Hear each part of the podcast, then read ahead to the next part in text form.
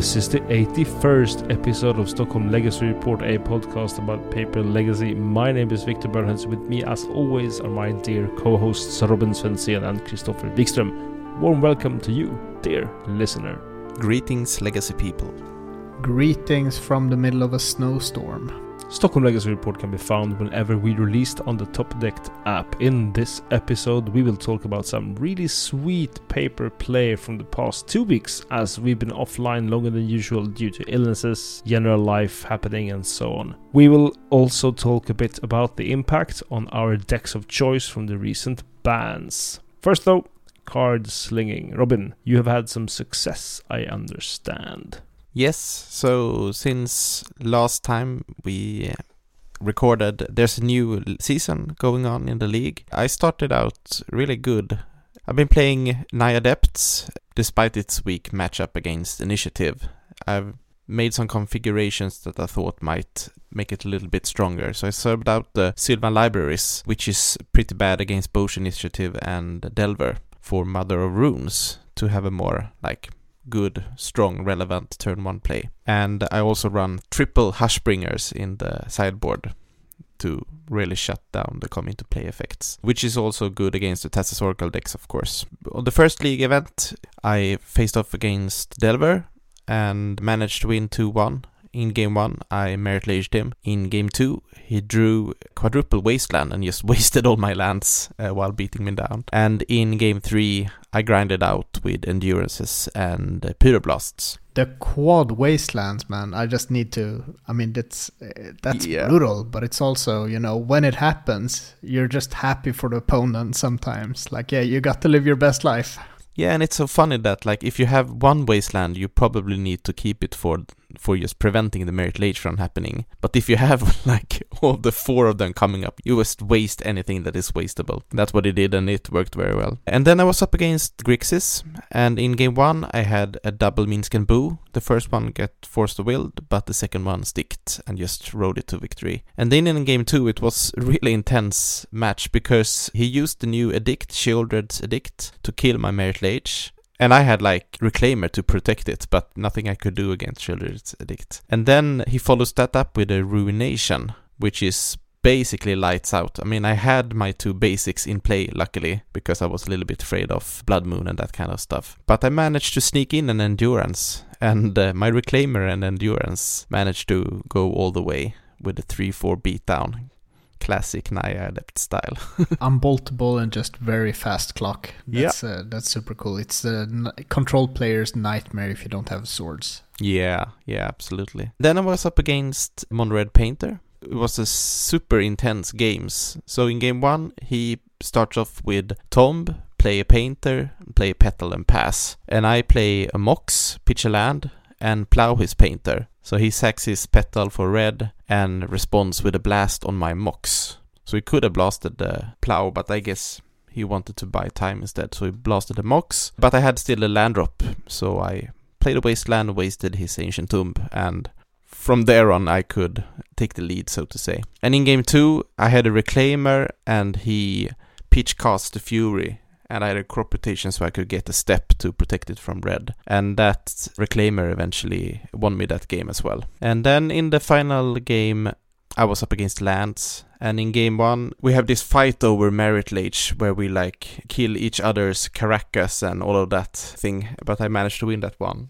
And in the second game, I play uh, quite a greedy Minsc and Boo and tapping out, and he has a crop rotation that I should have sort of suspected, and he makes Marit and kills me. Then in game two, I have a, a very fast, I think it's turn one or turn two Liberator, which can kill all his explorations, and I also managed to get an excavator online. So uh, winning against Lands felt felt very good.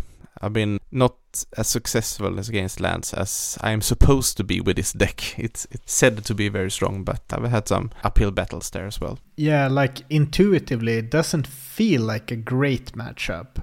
I don't have any reps from either side. Like uh, I've played Lands back in the day, but back in the day, I, I think it was a really hard matchup. Yeah. The slower depths versions usually played uh, Leyline from the side, and you were really graveyard dependent with the Loam and Gambles. But uh, the both decks have changed so much. Like Naya Depths is a completely different beast, and Lands is just a completely quote unquote completely new deck. So that's a really nice win. Yeah, I mean the scary thing is if they have exploration and loam because they just overwhelm you with wastelands and uh, and constructs and whatnot. But of course, if you manage to stick a knight, that is really strong, and also reclaimer can go a long way too if they can't kill it while it's a, a baby one two. So on the on the next Thursday, I played the same deck, no changes, and I managed to go 3 and 1. First match was against Blue and Black Reanimator, of course powered out by the new Atraxa, and this deck is one turn slower than black and red old school reanimator and that makes it a much better matchup for uh, Naya Depths. So like in game 1 if you manage to stick a reclaimer you have basically won because you can buy time with the bog activation and then you just make Marit Lage for the win. Then I was up against Delver which was another 2-0 I don't really remember what happened there, but I remember a Mother of Runes on turn one eating a Force of Will, which is very nice. Mm-hmm. And then, interestingly, I was up against Merfolk. In game one, he beats me down with the Lords and like Merfolk soldiers, and I all merely survive his onslaught when I get to make the Marit Lage and swing for little. And then in game two, I boarded in Blast, of course, so I have plenty of removal, and I managed to beat him down with trademark 3 4 Reclaimer and Endurance tag team again. Three four has got to be so strong against Merfolk. Yeah, yeah, exactly. If you can keep them off a few of the lords, then like the other merfolks are just so small and uh, no islands to be seen, so they're quite blockable as well. I think that matchup it's decent, but not the easiest matchup in match number four because that was against Aluren. I mean, I play a little bit greedy and tapping out for Minsc and Boo uh, when I should probably hold up mana, but I feel like I need to get I, I need to get beat down very fast because it's so hard to beat an Aluren. I don't have any counter magic to to hit it on the stack. The only counter magic I run is the blasts, which of course can target the Harpy, which is probably the best target but both enchantment removal and creature removal they can play around. So as soon as they resolve Aluren, it's super dangerous. I think maybe you and me, Chris, need to play this uh, matchup a little bit more. I need, need to test some different strategies and different sideboard configurations because I think there must be a strategy that is better than the current one that I'm running. Yeah, we could also we could we could hit the lab and uh, there's uh, against yeah. Aluren for from a deck like uh, Depths. Uh, I can tell you what I'm afraid of and when during the games so you know like how you would like to sculpt your hands in the late or middle game. Right. So yeah, we could definitely look into that. Yeah, that sounds cool. But I lost that, so losing in the final round made it a 3-1. So pretty good showings for Naya Depths 7-1 over 2 weeks. And now that, you know, White Plume Adventure is gone, I think that Naya Depths will be even in a better position as long as the local game store is not completely overwhelmed by storm pilots, because that will be difficult. Well, amazing to do 7 1 over 2 in weeks like that. So, Christopher, you have been up to some even, I would dare say, more amazing things going on a wintry magic trip. Tell us all about this glory. We're a small group that had this uh, weekend trip plan for a while now you know, this plan was pretty simple drive for two hours to a cabin, bring a lot of legacy decks, bring a, you know, a lot of things to cook. Uh, we're two foodies in the group, so we were really nerding it out when we were cooking. We brought a whole Modern Masters 15 box to draft. It was just a super fun experience. Like three out of the four that went this weekend actually went to Bologna together. We played a lot of magic and uh, got super tight during this Bologna trip. So we just, uh, you know, directly after Bologna, the, the world might have noticed, you know, COVID hit. So a lot of these trips have not really been possible. And in our case as well, like one person is a parent, I'm doing uh, university studies. So, like, logistically, it's just a nightmare. But we found this weekend and we're just like, it's time to commit. It's time to do this. So yeah, that was really funny. We started, you know, just jamming different decks together and uh, it consisted of everything between you know Cascade Rhinos, No Show Atraxa, Riddlesmith combo, Painter, Cradle Control, Paradigm Shift, we had Merfolk, you name it. Like our collective pool was just so massive, so we could pretty much play anything. It was super funny because all of us have very different preferences when it comes to decks. So our gauntlet of pre-prepared decks was just crazy. I think I brought like Painter Doomsday, Esper Kitten. I built the Marcus Ewald special. I saw him made a, made a tweet, so I built this uh, one of his Esper Kitten decks. Of course, Aluren, Doomsday. You know, it was just such a fun fun time. And after we've had like a small gauntlet, you know, everyone just rotating, playing, we got around to the modern Masters 15 draft, which was a lot of fun. And our resident control player, who's currently in Legacy playing four color control, yeah, drafted four color control and won. that was just that was so funny. Like just sitting there shaking my head, like I can't believe this is happening. But of course it did. And uh, you know, it's just so fun. Like he had Mystic Snake and you know, say no more. Oh, oh my God. Mystic Snake, Pelakka Wurm, a lot of bangers. Awesome. That was really fun. After the draft, this was around, you know, 1:30 a.m. Me and the control player, we had been joking around all day. You know, in the car getting there, during lunch, during the draft. We've been joking all day about playing the Jor- like Yorion mirror at 2 a.m. So after the draft, I was like, I'm gonna put the Yorion deck together. And this is like four or five beers in, two glasses of wine, you know, just having a good time. So we put the decks together and we just start out these craziest, grindiest games. and the funny thing is, we're both so used to playing this style of magic. So although we both were kind of, you know, tipsy, like it was super smooth, fast play and like very effective. It was just so fun. So yeah, I got into bed around uh, I think half past half past three. No 40 minutes rounds there. No 40 minutes rounds. I'm glad to announce that uh, Yorion Aluren beat Yorion four color.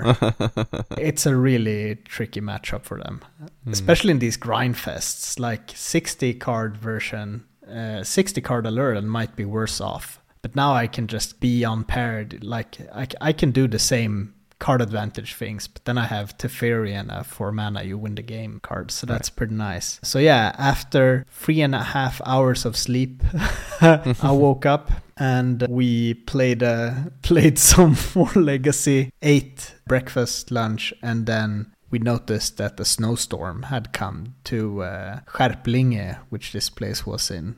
So uh, it was a, a two hour drive home where the first 30 minutes was, was in the thickest snow I've seen in such a long time. Yeah, it was just absolutely insane. Like uh, you could see maybe 20 meters in front of the car. So after sleeping three and a half Oh, hours, that's- that was that was an experience. And I was the driver, of course. But Oh, as you can hear, scary. yeah, as I, I drove super slow, but as you can hear, I'm here. Everything's worked out, and we just had like a crazy weekend. It was so much fun. So uh, definitely looking forward to doing more of these things, and maybe going to Victor's cabin. Oh yeah, we really must do that. I just love it though how the idea of like or the epitome of a a magic player. Is like yeah we're gonna sort of you know walk around each other in this circle of pit fight flex our muscles all day and the flexing is about i'm gonna play Yorion at 2 a.m oh, i dare you. And it's like yep sup nerds. Like it's it's more like the opposite because the other two players they they are not control players. Like I would rate both me and the other player as control players if I had to rate like put us into any category. So for us playing a Yorion mirror, it's pretty much like playing anything. It's it, it's not more mentally taxing than anything for us. But for the other two people who are not control players, we just wanted them to, you know, dread and feel bad about this impending doom that was coming up at 2 a.m. But one of the one of the people went to bed directly, and the other one. I was, just I was gonna say I would also be like Mhm. You do that. I'm gonna sleep this off. Yeah, and the other one was just too morbidly fascinated, like had to watch. it's not every day, like especially in this economy. We talked about it in the previous episode, whereas Yorion gone, and here it's 2023 and we have a mirror at 2 a.m. So yeah, grab a cold drink, lean back, and just watch some abundant growths gets cast.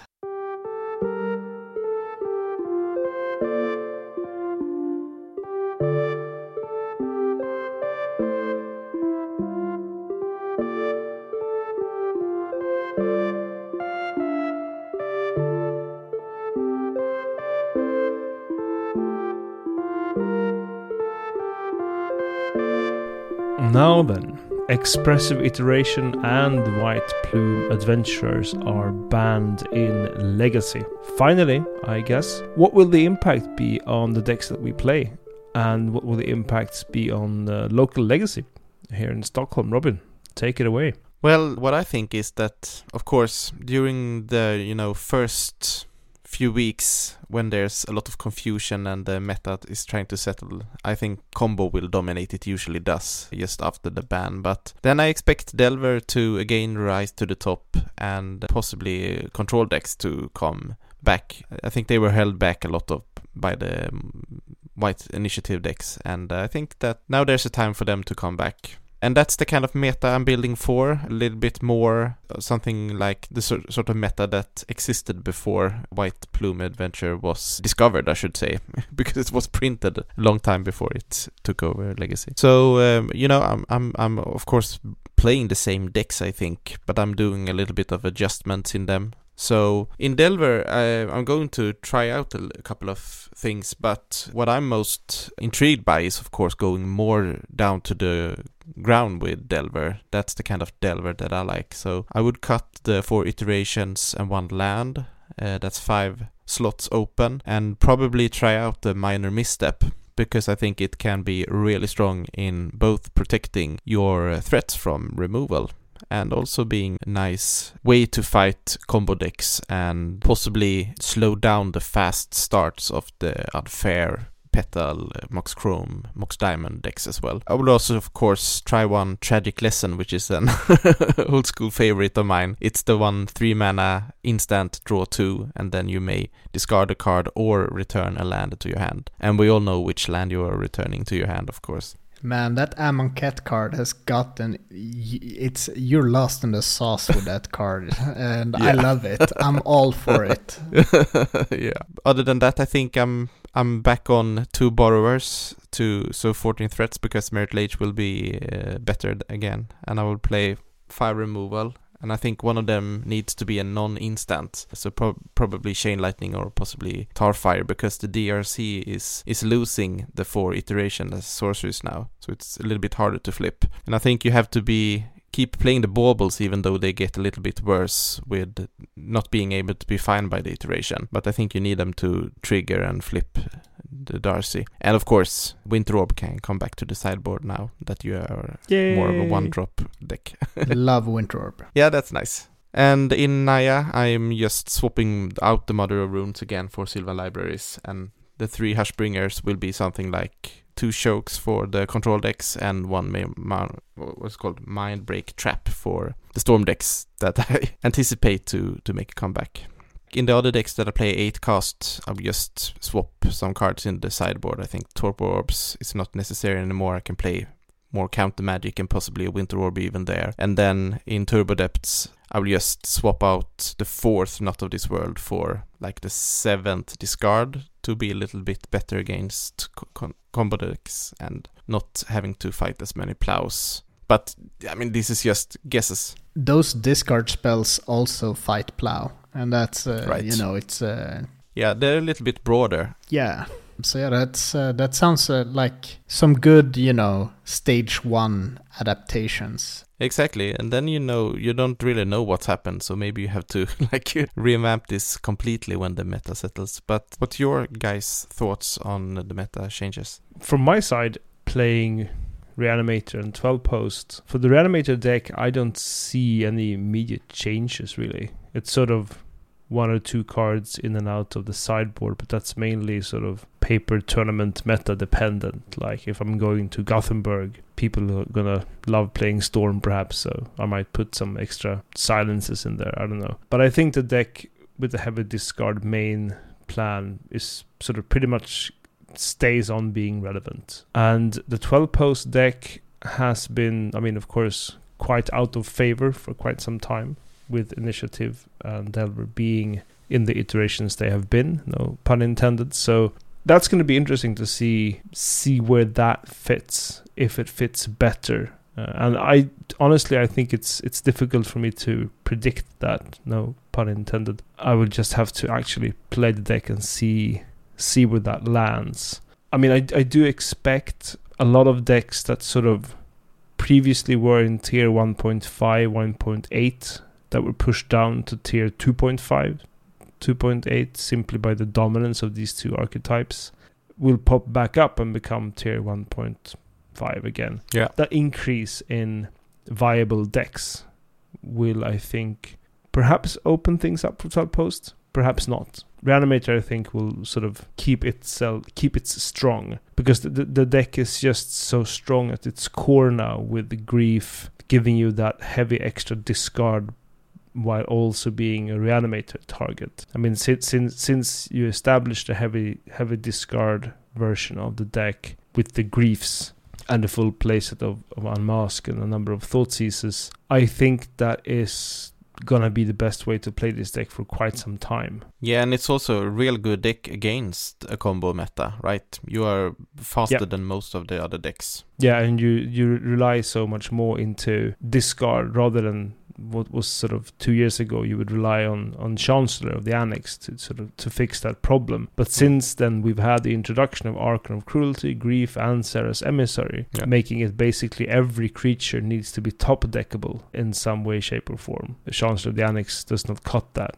So I, I've cut it completely from the 75 for, for quite some time now, not missing it at all. Because again, the discard route is just so much more versatile uh, against not only decks with sort of fast counter magic, but against decks that are really sort of offensive as well. Yeah. And I expect also, also with also the discard becoming more relevant, more people will keep on playing powerful creatures, and there is something to be said to discard your opponent's Atraxa and putting it on the board yourself. Yeah, that is beautiful. And uh, you know, we have like these last months, we have seen a small uptick in Chancellor of the Annex, but not in the deck you would expect in the initiative deck. First of all, I just want to say that these bans are not only my prediction, but the absolute best two cards to ban for me.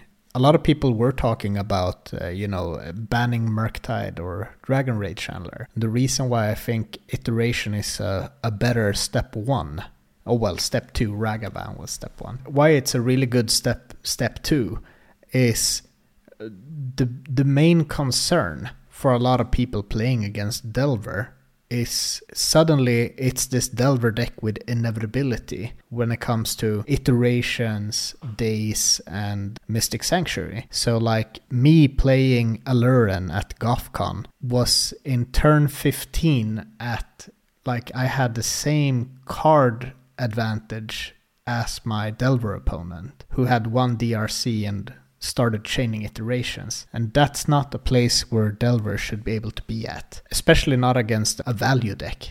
But also, if we look at White Plume Adventurer, the initiative mechanic is still going to be here. I think we will see two really big winners from this ban will probably be Moonstompy, and they have recently started playing that uh, Caves of uh, Chaos Adventurer. Adventure. I also believe that this is some time for, like you mentioned, like combo decks to come back, and with combo decks always comes D&T. Yeah. So I believe that these bans are really on point of trying to create deck diversity again. Yeah. There are so so much interesting brewing room that iteration or white plume adventure just took over. We've seen a lot of control decks just yeah, I need to get red in so I can have red elemental blast, Minsc and Boo and iteration. And now the incentive to play red is still there but not as much. And I just believe that this is very good step towards a more healthier meta, towards seeing I don't know, like more Esper decks, more just mid-range non-combo decks. So I, I think this is a slam dunk. I'm gonna have to change up some of my decks, of course. Like my Aluren was super tuned to beat Initiative and Delver. But without Delver's card advantage and iteration, and without potential turn 1 Initiative creature, I don't have to be as tuned against that. But I'm really looking forward to playing Doomsday, because I believe Doomsday, like Delver is still going to be a very good deck. And it's still going to be, you know, beating up on Doomsday. But I'm really looking forward to playing some Doomsday, keep playing some Riddlesmith. And one of the decks that is totally unfazed by this banning is Painter, mono red.